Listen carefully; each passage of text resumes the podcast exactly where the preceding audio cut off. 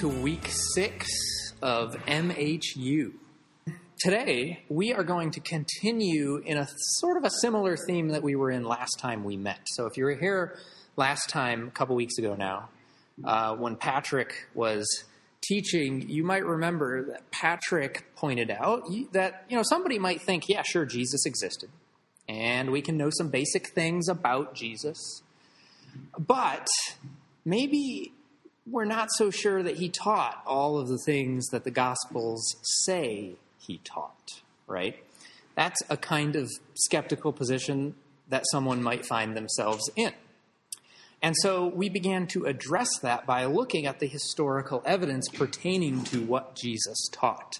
And last week in particular, Patrick took us through a sampling of Jesus' parables to make some points about the historical evidence pertaining to whether Jesus actually taught those parables that are attributed to him in the synoptic gospels. Here's what we're going to do today. I am so excited about this. Today, we are going to continue talking about what Jesus taught, but we're not going to be looking at parables. We're going to be looking at discourses which are those parts of the gospel where Jesus starts talking and then just keeps talking for a really long time. So I'm, I'm hoping to look first at the Sermon on the Mount, and then a little bit at the Olivet Discourse, and then I want to jump over to the Gospel of John that hasn't gotten very much attention yet in our class, have a look at the Bread of Life Discourse, and then the Farewell Discourse. You ready for this? Let's look at the. Um, what's this called? The Sermon on the Mount. That you will find in the Gospel of Matthew, chapters 5, 6, and 7 spans those three chapters. There's also an abridged version of it in the Gospel of Luke, second half of Luke chapter 6. Um, and actually, it might be that Matthew's version is abridged too, um, just not as much as Luke's is. Uh, a number of scholars have observed that, like, if you read through the Sermon on the Mount straight through, beginning to end in Matthew, you'll notice a bunch of like abrupt transitions where Jesus seems to like change topic like without warning, and then you're like, what is going on here?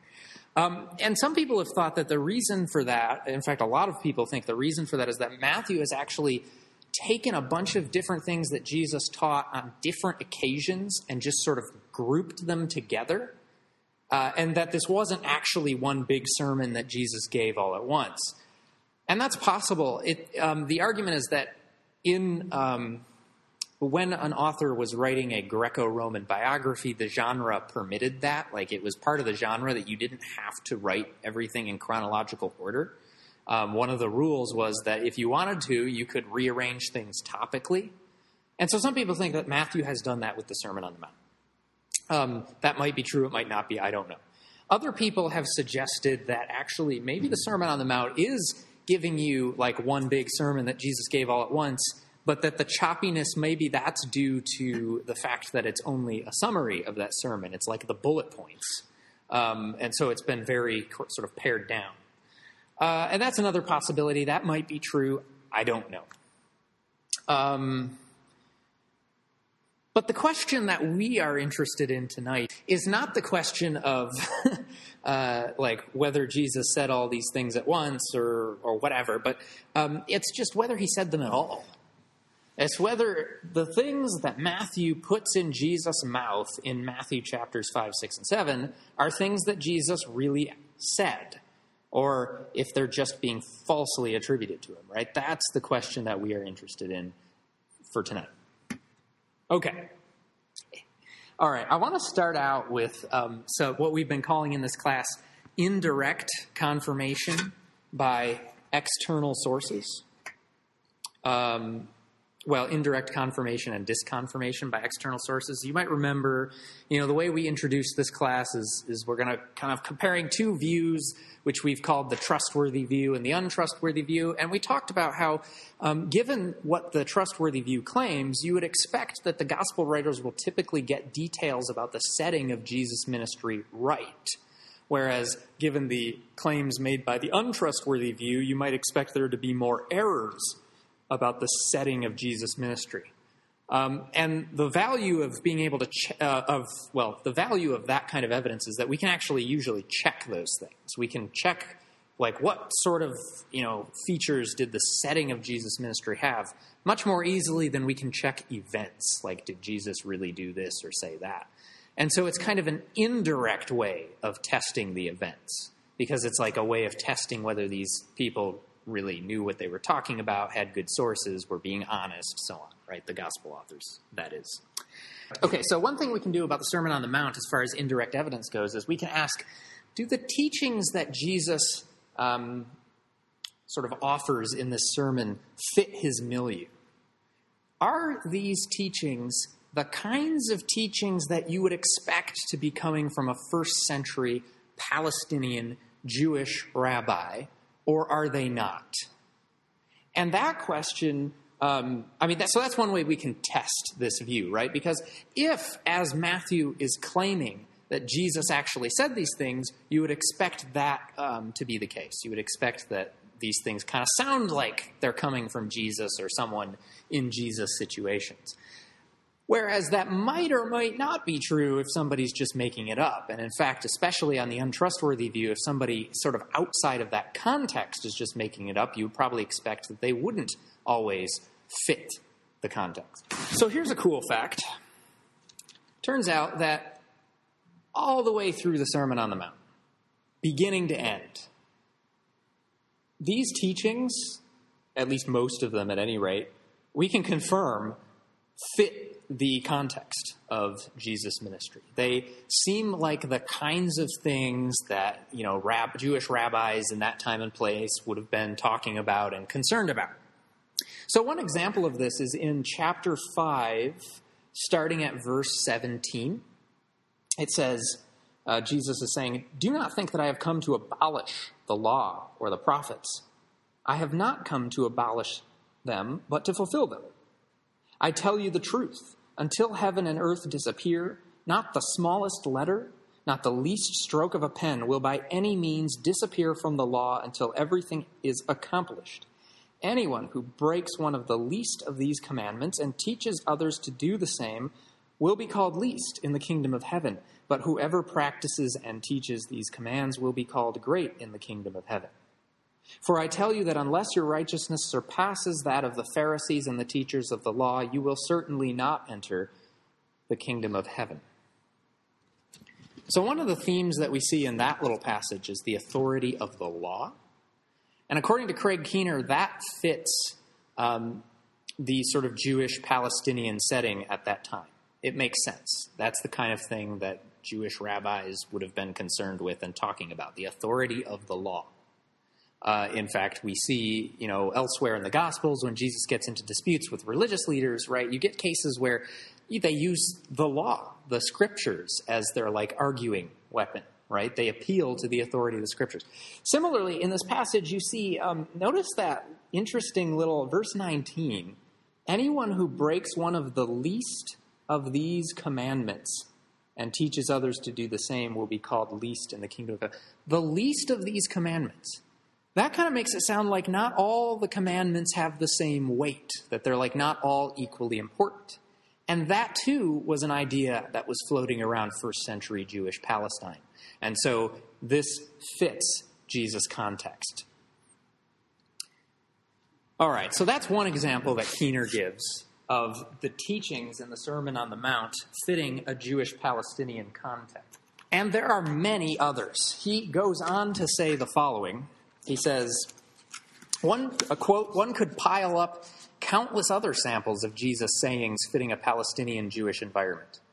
For example, Jesus' teaching that lust constitutes adultery, his demand for integrity rather than oaths, the abuse of oaths in his environment, the kingdom prayer of Matthew 6 and Luke 11, the warning that it would be measured to one as one measures to others, removing the beam from one's eye before trying to remove the chip from another's, the confidence that the Heavenly Father would provide for his children no less than an earthly one would, admonishing another privately before public reproof, and possibly the allusion to a heavenly Sanhedrin or court in Matthew 5:22.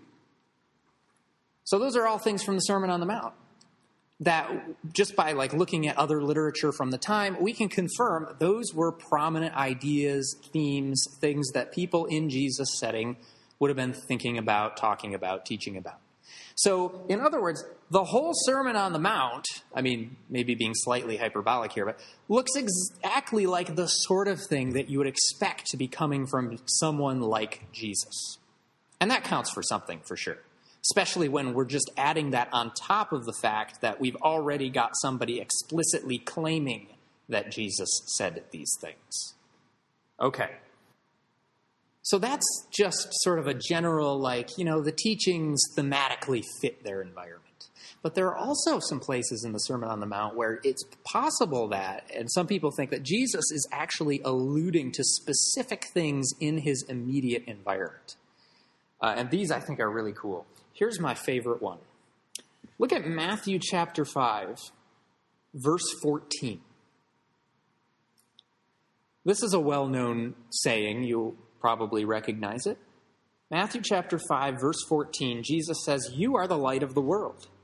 A city on a hill cannot be hidden. And then he goes on and continues to talk about like a lamp and you know light and stuff like that. But what I want to draw your attention to is um, a city on a hill cannot be hidden. Here's a question Why did Jesus choose to use that particular image? Excellent. Okay, so Elena just pointed out if you go to, to Israel, there's hills everywhere, right? So it seems like uh, you know a natural image for Jesus to pick is like a city on a hill. Good, that's great. Um, I think there's an even more specific uh, piece uh, inspiration that might be at work here. Um, but that's certainly on the right track. Or I mean, that might that might even be right. This is so. Here's another thought that's related to yours. Craig Evans points out that um, just about six and a half miles, I think it is, from Nazareth is this Greek city called Sepphoris, and it stood on a hill. And you could see that city sitting up on that hill from Nazareth. So Jesus grew up with this city on a hill in the background of like his entire childhood. And so Craig Evans suggests that maybe that is what inspired this image that Jesus uses in the Sermon on the Mount. That's a possibility. A neat little explanatory connection that seems to speak in favor of Jesus actually said this. And they didn't just say Jesus said Okay, so that I think is kind of cool. Uh, what else here? Uh, oh, oh, th- this is also kind of cool. All right, Matthew chapter 6. We're going to jump around a little bit in the Sermon on the Mount, so sorry about that. But have a look at chapter 6. So Craig Evans has pointed out something else. Uh, in chapter 6, Evans says, like, the first half of this chapter is kind of about hypocrisy um, and prayer and things like that. And Craig Evans has pointed out that there are a lot of little like phrases and images in the first half of chapter six that um, might be alluding to a theater that was in the city of Sepphoris. We don't know for sure whether the theater was there during Jesus' day, but it might have been. And uh, Evans thinks that Jesus might be deliberately like alluding to it in this um, passage because over and over again, certain words and phrases that kind of seem to call it to mind, and then they just sort of stack up.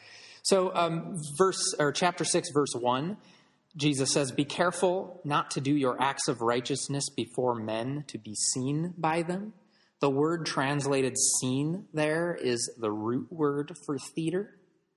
Um, Verse 2 So when you give to the needy, do not announce it with trumpets, as the hypocrites do in the synagogues. Trumpets were used in the theater.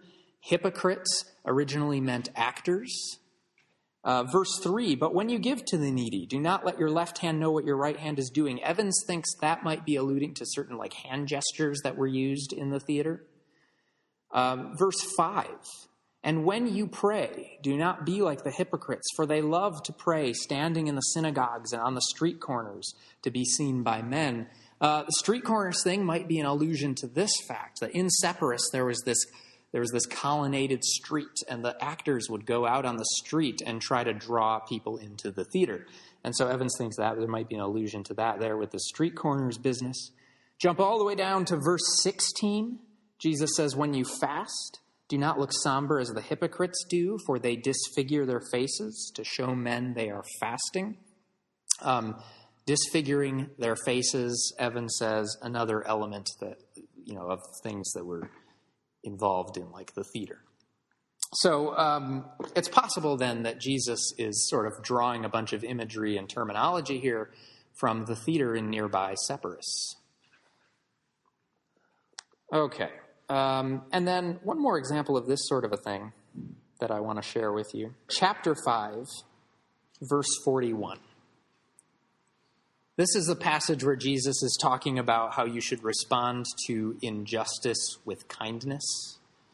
And one of the examples he uses at verse 41, I always, for a long time, I was like, this is very strange. Like, what is he talking about here? He says, if someone forces you to go one mile, go with him two miles. And I always, uh, for a while, I was like, what is that about? Like, I mean, sure, I kind of get the example, but it seems like a strange example. Like, because when does that happen? Right? Like, when does somebody just randomly, like, abduct you and force you to walk with them or something for a mile? Um, but as it turns out, and I don't remember where I first learned this, but probably in a sermon, actually. Um, as it turns out, uh, in the Roman Empire, Roman soldiers sometimes would force like random people to carry things for them. And just like they would say, here, take this load and walk, you know, from here to here. And they would force them to carry things. And we actually see this happening in the Gospels in one place. Because you might remember when the, uh, Rome, the soldiers are leading Jesus out to be crucified, they commandeer Simon of Cyrene to carry Jesus' cross when Jesus is unable to do that. Anyway, so it might be that Jesus is alluding to that in this passage. Okay, so yes, got it. So Austin has noted that he has heard it claimed in sermons. Uh, we don't know, we don't have a better source right now, but we have claims from sermons that apparently there was like a legal limit on, like you couldn't, a soldier could not force you to go farther than a mile. And so that would make the going the second mile extraordinarily supererogatory, I suppose. Uh, okay, cool. That's super interesting. Um, okay, uh, so those are some things about just the way in which the teaching in the Sermon on the Mount really does seem to kind of pin it down right into the context where it's supposed to have come from, which speaks in favor of the trustworthy view, to some extent at least, right? None of these things are like decisive, of course. Um, let me say some other things about the Sermon on the Mount, and then I want to hear if you have any questions about it uh, or, or, comments or whatever. Um, so, jump to the beginning of chapter 5, very beginning of the Sermon on the Mount. Uh, it begins, the, the actual sermon begins in verse 3 with the Beatitudes, which are those little proverbs of, of the form, blessed are the so and so, for they shall such and such, right? So, starting at verse 3, Jesus said, blessed, uh, says, Blessed are the poor in spirit, for theirs is the kingdom of heaven. Blessed are those who mourn, for they will be comforted. Blessed are the meek, for they will inherit the earth. Blessed are those who hunger and thirst for righteousness, for they will be filled, etc., etc. Okay, um, I'm not going to read all of them. But uh, a couple of interesting things about these Beatitudes. It's worth noting, first of all, um, that the Beatitudes are one of the things uh, that Luke repeats in his more condensed version of the Sermon on the Mount.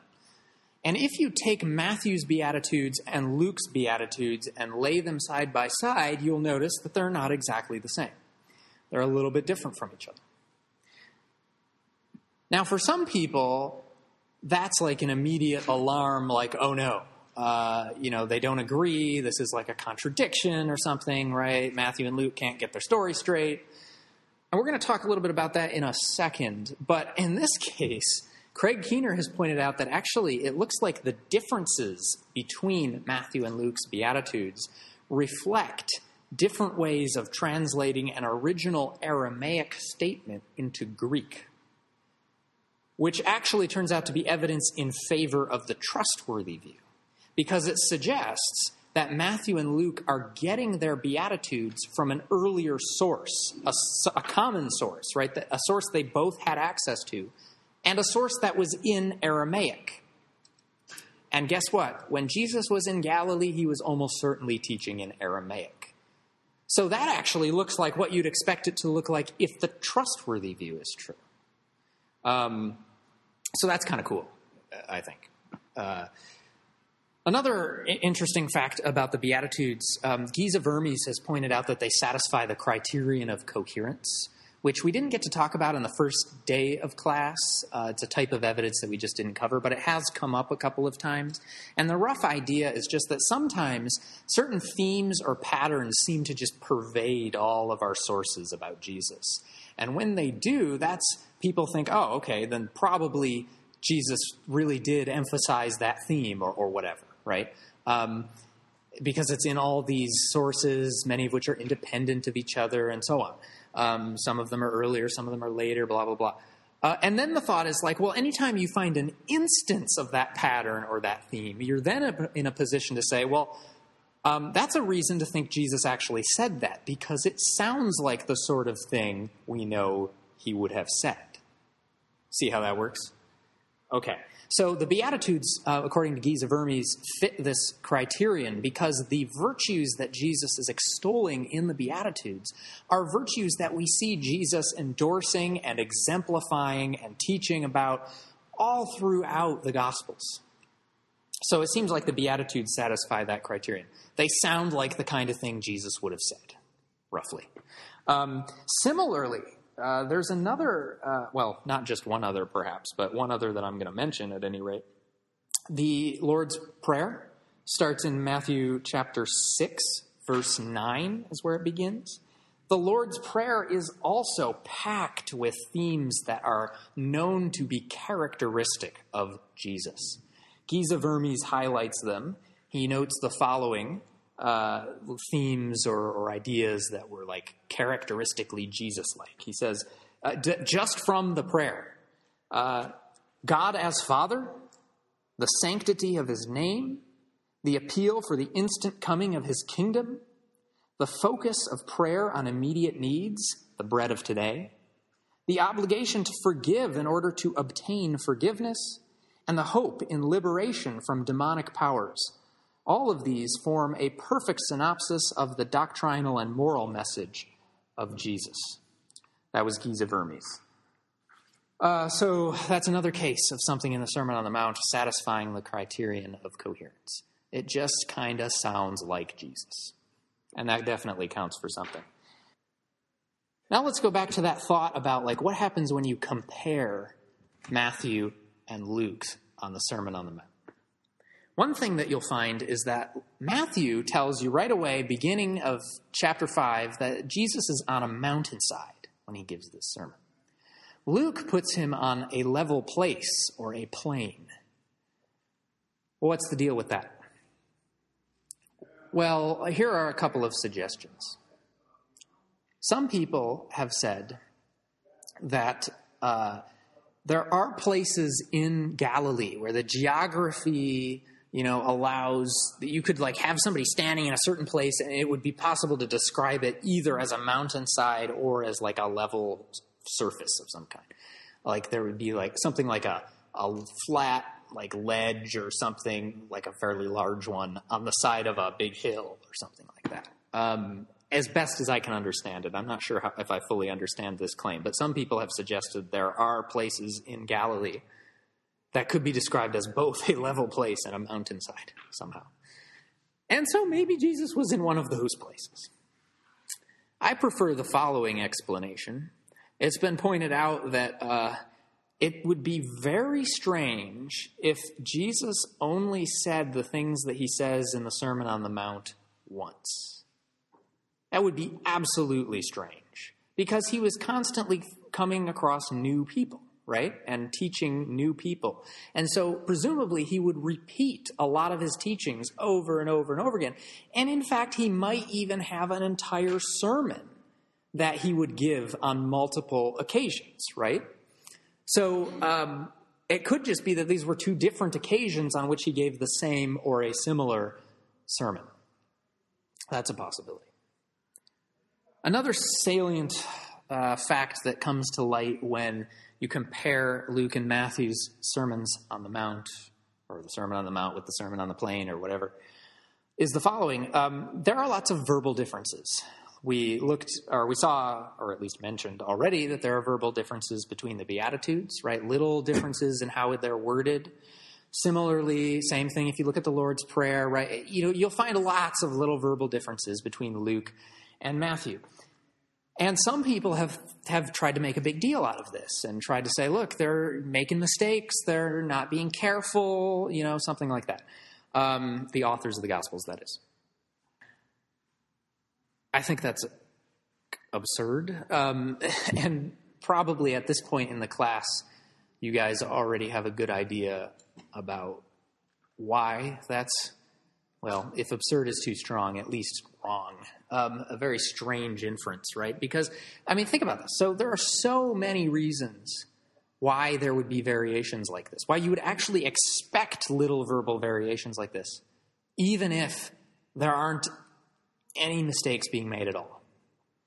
Reason number one uh, translation right? So we talked about in the case of the Beatitudes, we're translating from Aramaic to Greek. There's always going to be more than one way to translate something said in Aramaic into Greek.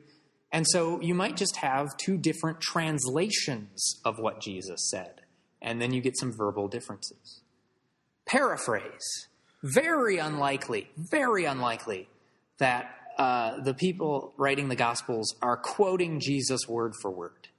Usually they're paraphrasing. And there's always going to be more than one way to paraphrase something. So we could just have different paraphrases of the same original statement that Jesus made. That would also give you some verbal differences. And then there's the whole Jesus might have done, give, given this sermon or similar sermons more than once, right? And probably he's not going to say it exactly the same way every time. That would also be strange, right? Uh, I mean, think about it. If if your thought is like, well, as long as both of these um, authors are reporting the same teachings of Jesus, we should expect there to be no verbal differences between them. What kind of a world are you imagining? Like a world where everybody always chooses to translate something the same way as the next guy over here where everybody always paraphrases somebody exactly the same way as the next person over here. And where somebody who repeats their teaching says it exactly the same way every time, down to the very last word. That is just not the way the world works. Okay, I'm starting to sound like Tim McGrew, I think. He likes to complain about how biblical scholars don't seem to live in the same world that he does. Excellent. Okay, great point. So Fava just pointed out that well, Jesus presumably wasn't like reading from a scroll when he gave the Sermon on the Mount. Sometimes he was, like when he's in the Capernaum synagogue, right? But now when he's doing the Sermon on the Mount, right, that's his own teaching in an outdoor place, right? He's not reading from a scroll. So, especially in that case, you wouldn't expect him to say it the same way each time.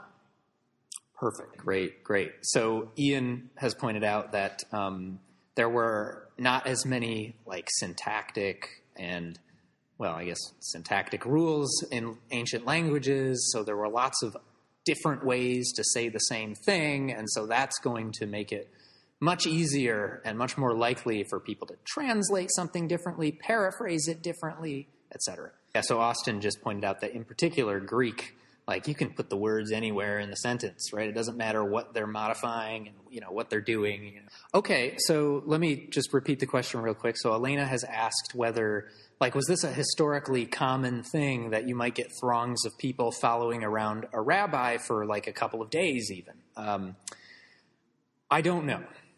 Uh, so maybe I could try to find out, but I have no idea. Does it? Yeah, that's a good question. Maybe, maybe that hap- maybe it happens in the Old Testament as well. I, I do actually, now that I think about it, there are stories about. Um, uh, I think Josephus maybe has some of these, you know, about people who like rebels who wanted to rebel against Rome and would go out into the desert and kind of gather a following out there and then come marching in and yeah. But official answer is I don't know. it's a good question. It's a good question. Okay. Um, Shall we look at the Olivet Discourse? Okay, so Mark chapter 13 is the Olivet Discourse. Yeah. Oh yeah. Okay. Let me like briefly repeat that into the mic here. So it's been pointed out by Austin and seconded by Ian that um, that in an agrarian society during certain seasons of the year, because of the way the farming worked and so on, there would have been times when people just had a lot of downtime, as you put it, and one of you put it that way. Uh, and so maybe could have afforded to just wander around and follow some interesting rabbi who's making bread and loaves appear out of you know nowhere or whatever, bread and loaves, loaves of bread, whatever. All right, uh, Olivet Discourse. Okay, so this is an end times discourse, or at least it's partly an end times discourse. Raises lots of um, contentious theological issues that I'm going to actively avoid. Uh, the question that we are focused on tonight is not what Jesus meant by the things that he said in this discourse, but the historical question of whether he actually said them. The discourse begins with a scene uh, in the temple, or as they're kind of leaving the temple. So Jesus is in in uh, Jerusalem for Passover with his disciples. They're walking out of the temple, and um, a disciple makes some comment that inspires Jesus to make a prophecy. So let me read for you just the beginning of this discourse. Uh, so chap- Mark chapter 13, starting at verse 1. As he, he, that is Jesus, was leaving the temple, one of his disciples said to him, Look, teacher, what massive stones! What magnificent buildings! Do you see all these great buildings? replied Jesus. Every one will be thrown down. As Jesus was sitting on the Mount of Olives opposite the temple, Peter, James, John, and Andrew asked him privately, Tell us, when will these things happen? And what will be the sign that they are all about to be fulfilled? Jesus said to them, Watch out that no one deceives you. Many will come in my name, claiming I am he, and will deceive many.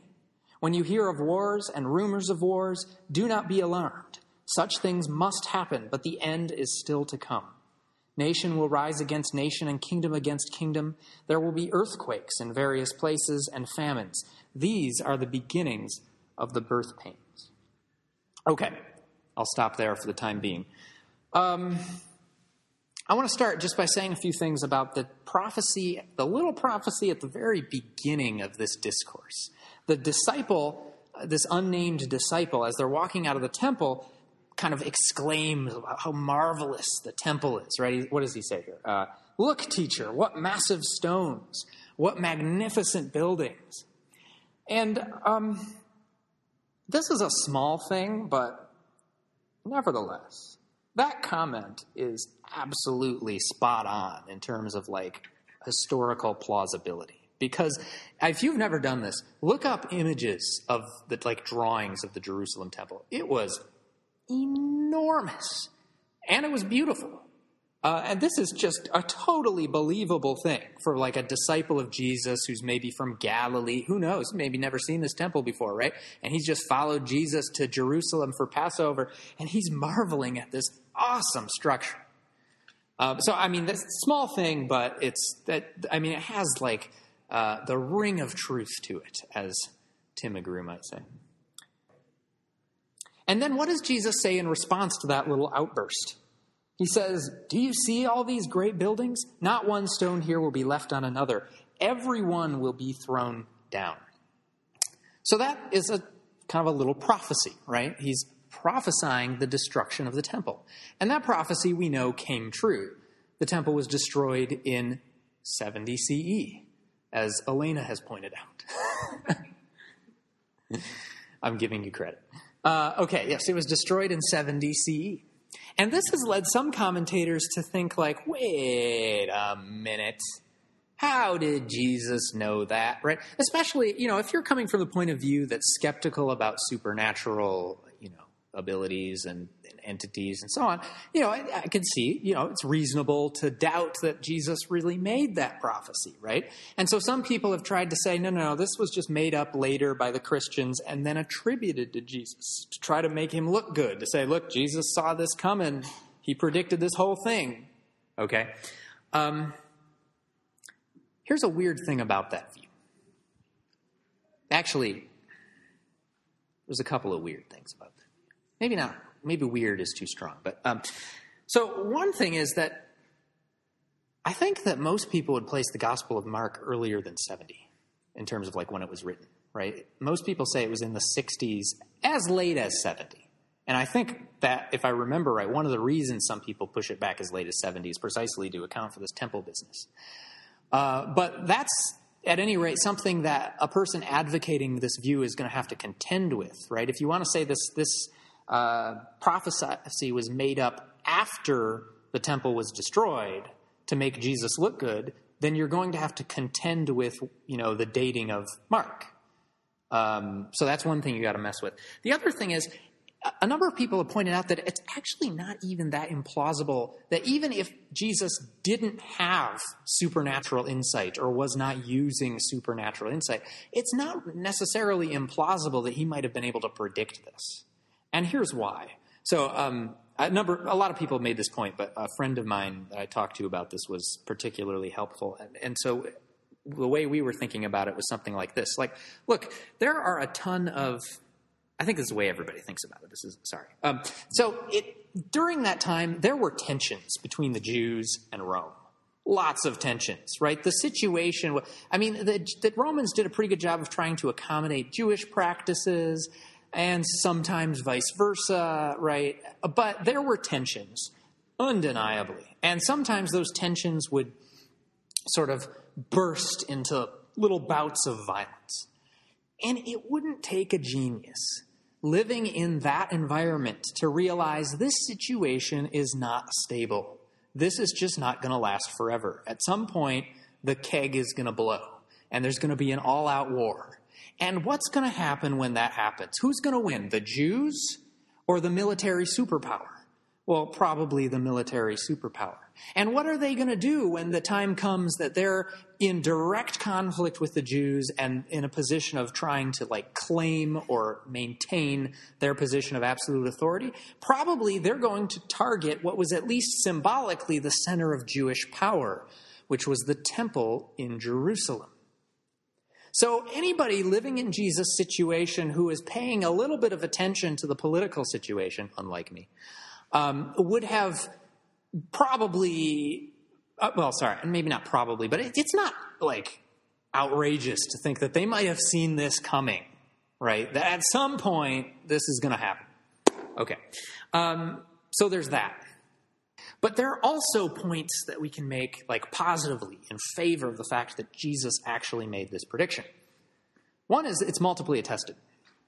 So we have it in the Olivet Discourse, but we also have Jesus predicting the destruction of the temple in um, the what's called the Sayings Gospel Q, which was one of the other sources that Matthew and Luke used, aside from Mark, when they wrote their Gospels.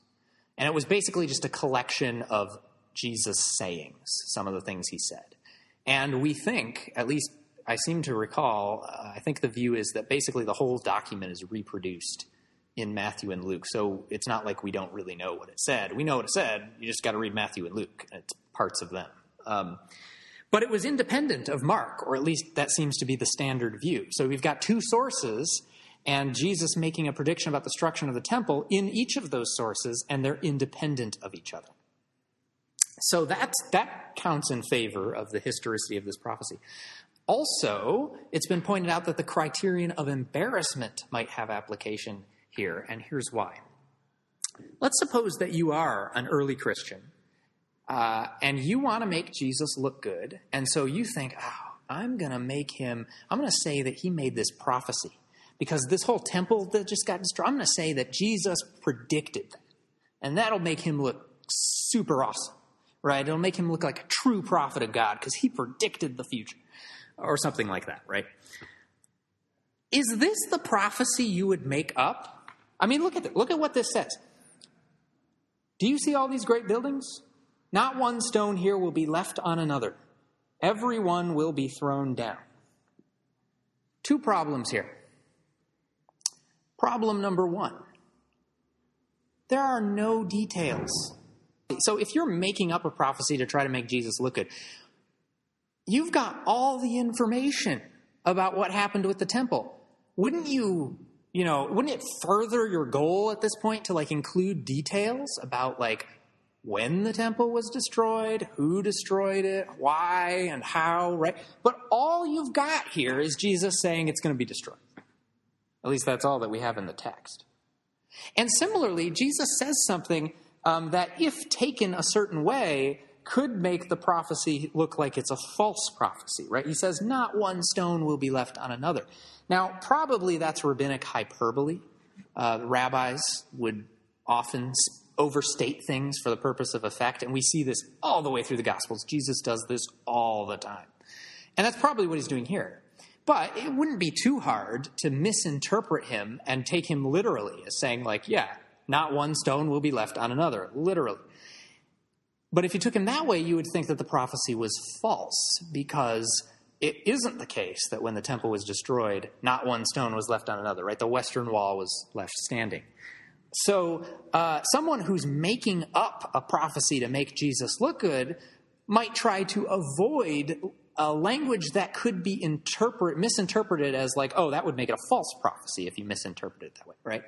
Uh, so there are some reasons to think that if someone were making up this prophecy, it wouldn't look like this. It would look different than this. Okay. Have a look at verse 9 and following.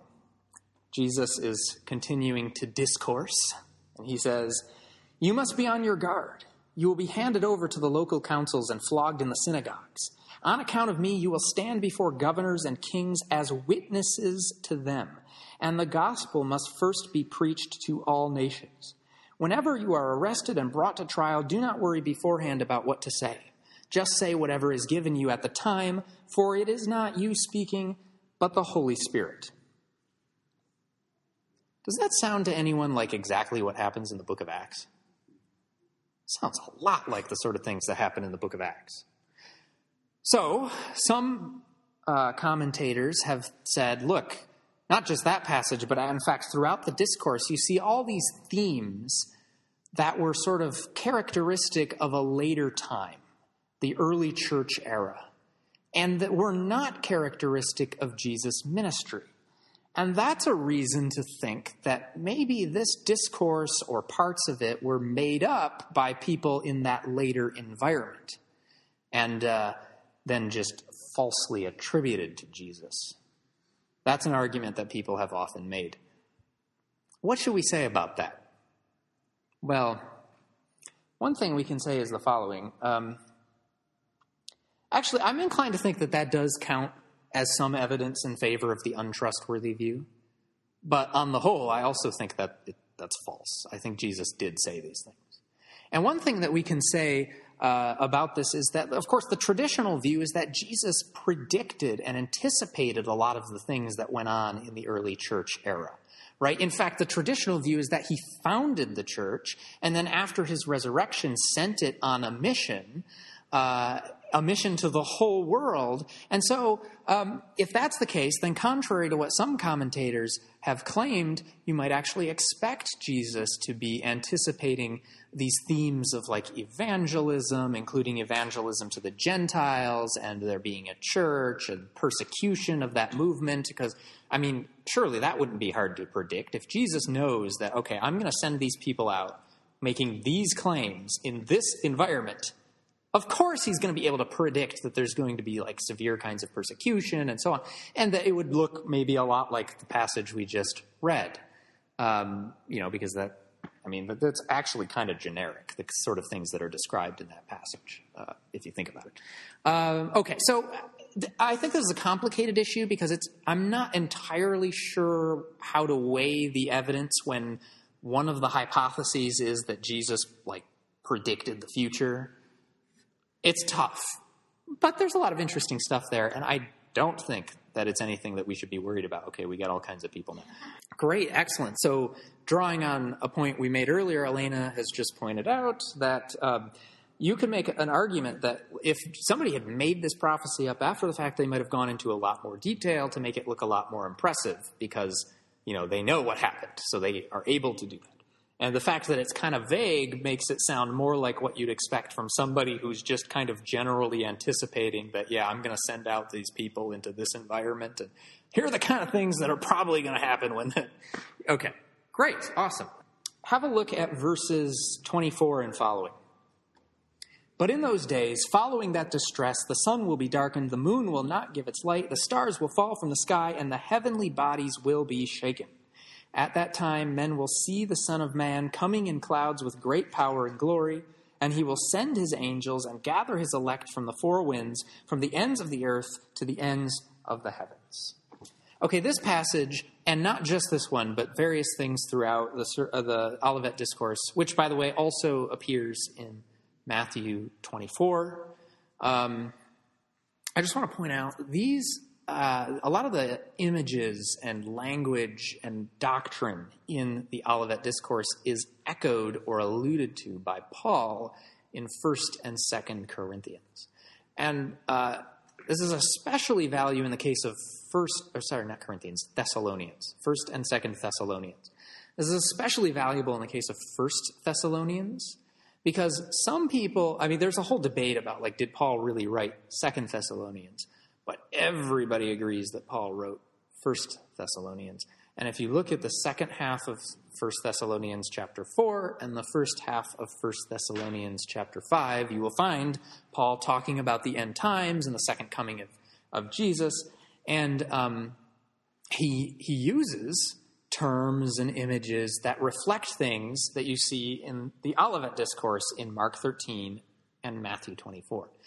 And so here's what's really cool about that. First of all, First Thessalonians is a very early source. Um, right? Paul wrote that while the events of Acts were still taking place, right? So it's a very early source. And it's written by somebody who we know was not only in close contact with the people who were closest to Jesus, but was actually getting doctrine from them, right? We know this because, like in First Corinthians, for example, and uh, he he will talk. I think a couple of times he t- he says things like, "I'm passing on what I received," right? And we know from like Galatians that he went to Jerusalem on more than one occasion to meet with the apostles there, and one one time specifically to check and make sure whether the gospel he was preaching lined up with the one they were preaching, right? So we know he was in communication with the closest followers of Jesus about doctrine in particular right? And so what we have here is a very early source by somebody who has a direct line to Jesus, in a sense, and is getting teaching through that line, right? So this is an excellent piece of confirmation that Jesus actually did teach the things that are attributed to him in the Olivet Discourse. Does that, that kind of make sense? Okay, cool. Um, and then um, let me just say one other thing about the Olivet Discourse. Uh, if you look near the end, verse 32 uh, and following, Jesus says, No one knows about that day or hour, not even the angels in heaven, nor the Son, but only the Father. And he goes on about that for a bit, but he's talking there about the time of the second coming. You might remember this. Um, criterion of embarrassment. You're making up a story about Jesus. You're a Christian. You want him to look good. You want the pagans to fall in love with him. Are you going to make up a story according to which Jesus is claiming, I don't know, that doesn't make Jesus look good, right? Like, uh, that's not the kind of thing that you would be likely to make up. Uh, so, anyway, some people have said the criterion of embarrassment kind of comes into play there and gives us a reason to think that Jesus actually said that. Okay. Okay, um, so I want to try to do. We only we don't have a lot of time left at this point, but I wanted to try to do um, I have less about these two, so maybe we can get through both of them the Bread of Life Discourse and the Farewell Discourse. Bread of Life Discourse, uh, this appears in Gospel of John, chapter 6, roughly the second half of the chapter. In fact, more specifically, starting at about verse 25. Um, at least that's one place to start. Uh, okay. So this is uh, the day after Jesus performs the miracle of the feeding of the 5,000, and the crowds that he fed have sought him out and found him again. And here's what they say at the beginning of, this discourse they say, When they found him, that is, when the crowds found Jesus, on the other side of the lake, they asked him, Rabbi, when did you get here? Jesus answered, I tell you the truth. You are looking for me not because you saw miraculous signs, but because you ate the loaves and had your fill. Do not work for food that spoils, but for food that endures to eternal life, with the, uh, which the Son of Man will give you. On him, God the Father has placed his seal of approval. Then they asked him, What must we do to do the works God requires? Jesus answered, The work of God is this, to believe in the one he has sent. So they asked him, What miraculous sign then will you give that we may see it and believe you? What will you do? Our forefathers ate the manna in the desert. As it is written, He gave them bread from heaven to eat.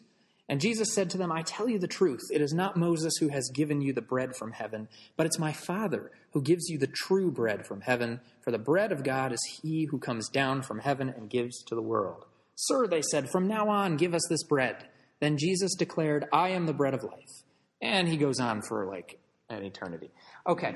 Um, so I just want to make a quick point about that intro section.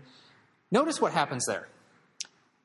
The crowd comes to him and they want him to perform another miracle like the one he did the day before. They want him to start pulling bread out of a hat. Well, you know what I mean, right? Not out of a hat, whatever. Out of a basket, actually, right? Because they pass the baskets around and then they, oh. Okay. Uh, and it's because they want food. Their whole goal here is Jesus, we want you to give us more food. And um, although that's a sentiment that I sympathize with deeply, uh, I think Jesus isn't particularly happy about that, right? His reaction is, look, your motives are not right. And so he doesn't perform a miracle. Instead, he teaches them and corrects them. And the point I just want to make is that this seems to satisfy the criterion of coherence because we also see similar things happening in the synoptics, where people will come and demand a sign from Jesus, and their motives are in some way off, and Jesus doesn't give them the sign, or at least not in the way that they wanted, or something to that effect, right?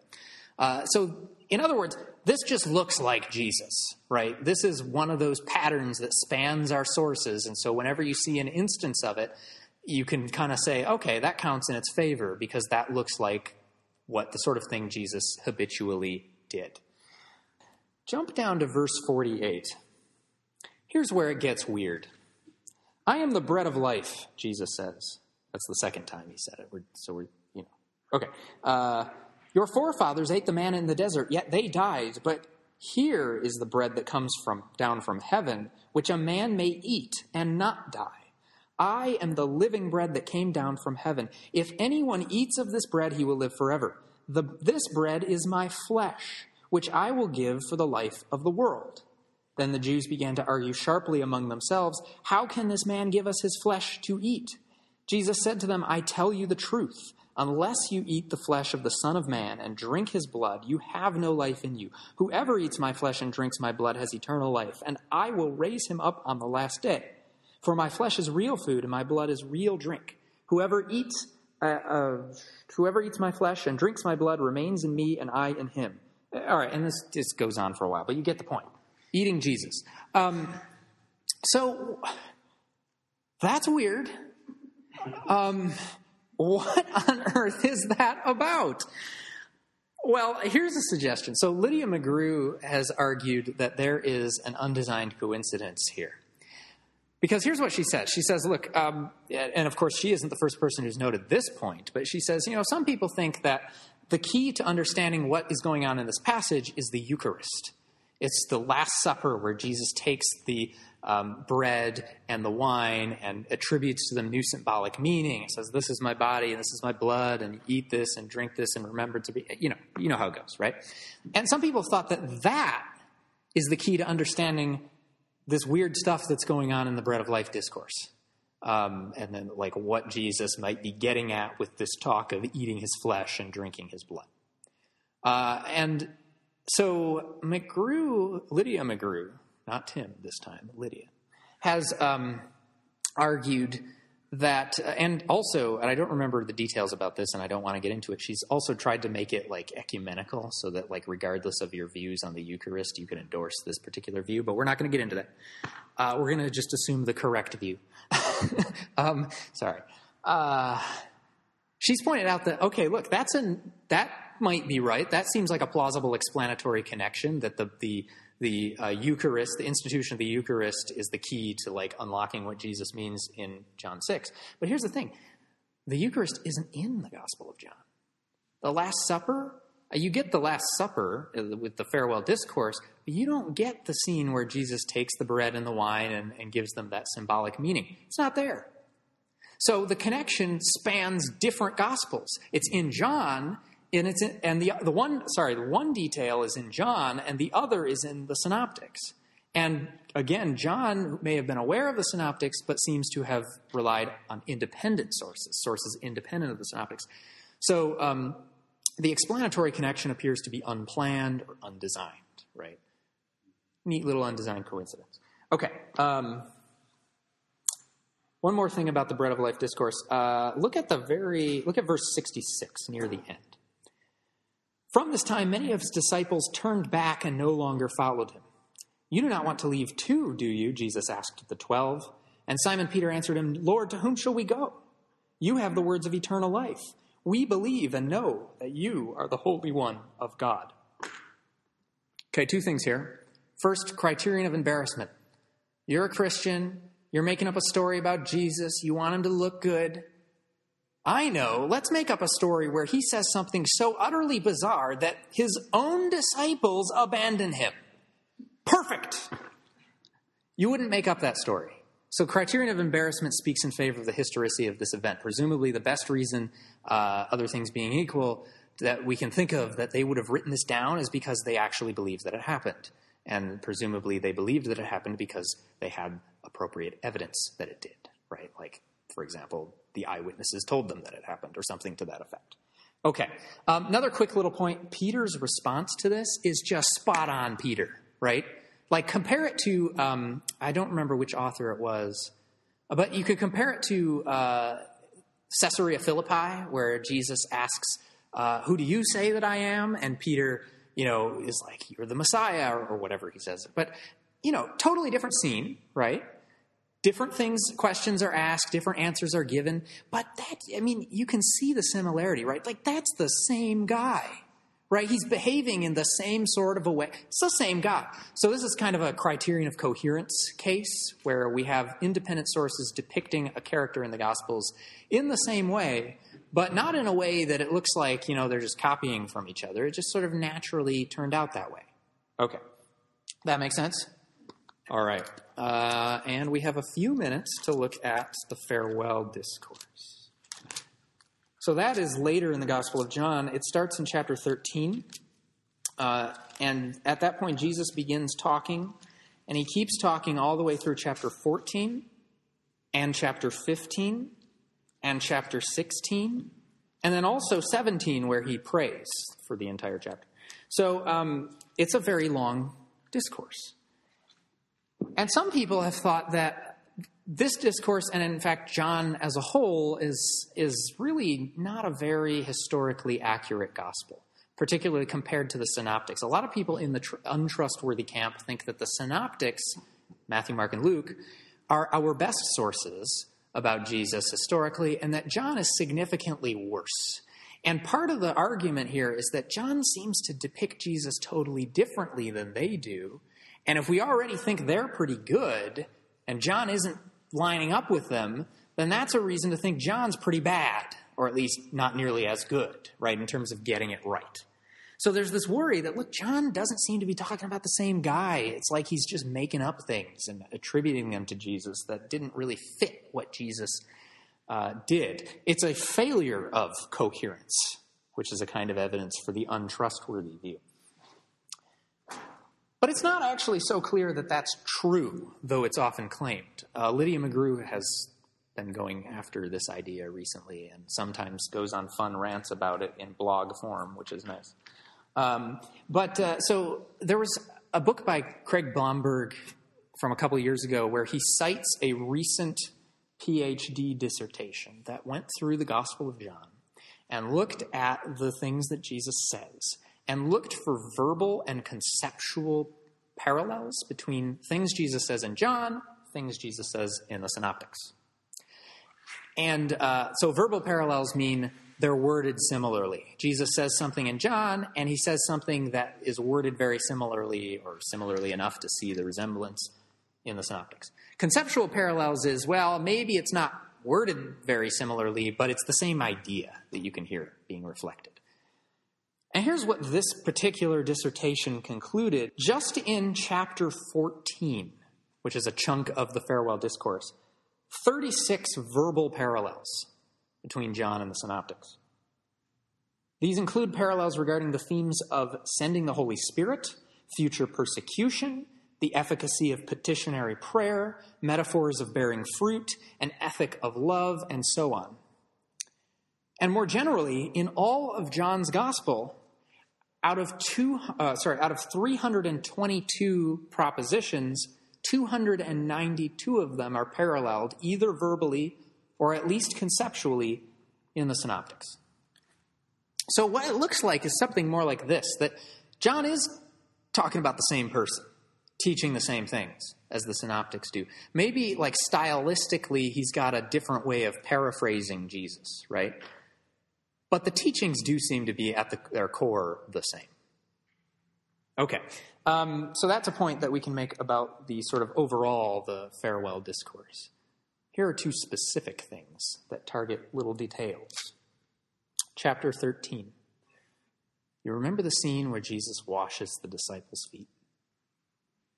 Have a look at John chapter 13. Uh, yeah, we'll start at verse 2. The evening meal was being served, and the devil had already prompted Judas Iscariot, son of Simon, to betray Jesus. Jesus knew that the Father had put all things under his power and that he had come from God and was returning to God. So he got up from the meal, took off his outer clothing, and wrapped a towel around his waist. After that, he poured water into a basin and began to wash his disciples' feet, drying them with the towel that was wrapped around him. Skipping down to verse 12. When he had finished washing their feet, he put on his clothes and returned to his place. Do you understand what I have done for you? He asked them. And then he goes on and talks about how he has served them and likewise they should serve others, right? Okay, here's a question. Lydia McGrew asks, why did Jesus perform that object lesson right then? Why was that the moment to wash the disciples' feet? And, you know, we don't have to have an answer to that, as Tim McGrew often says. Like, I mean, there are questions that, you know, okay, that's a question. Maybe we know the answer, maybe we don't. But guess what? Look at Luke chapter 22.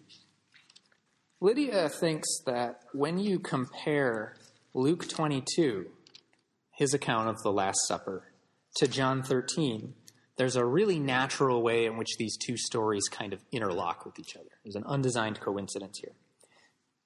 Uh, Luke 22, starting at verse 24. Also, a dispute arose among them as to which of them was considered to be the greatest. Jesus said to them, The kings of the Gentiles lord it over them, and those who exercise authority over them call themselves benefactors. But you are not to be like that. Instead, the greatest among you should be like the youngest, and the one who rules like the one who serves. For who is greater? The one who is at the table or the one who serves? It's not the one who's at, or is it not the one who's at the table? But I am among you as the one who serves. Here's what Lydia McGrew says. She says, one really plausible way of fitting these two passages together. In fact, almost an irresistible way, right? Like it's just grabbing to be put together like this.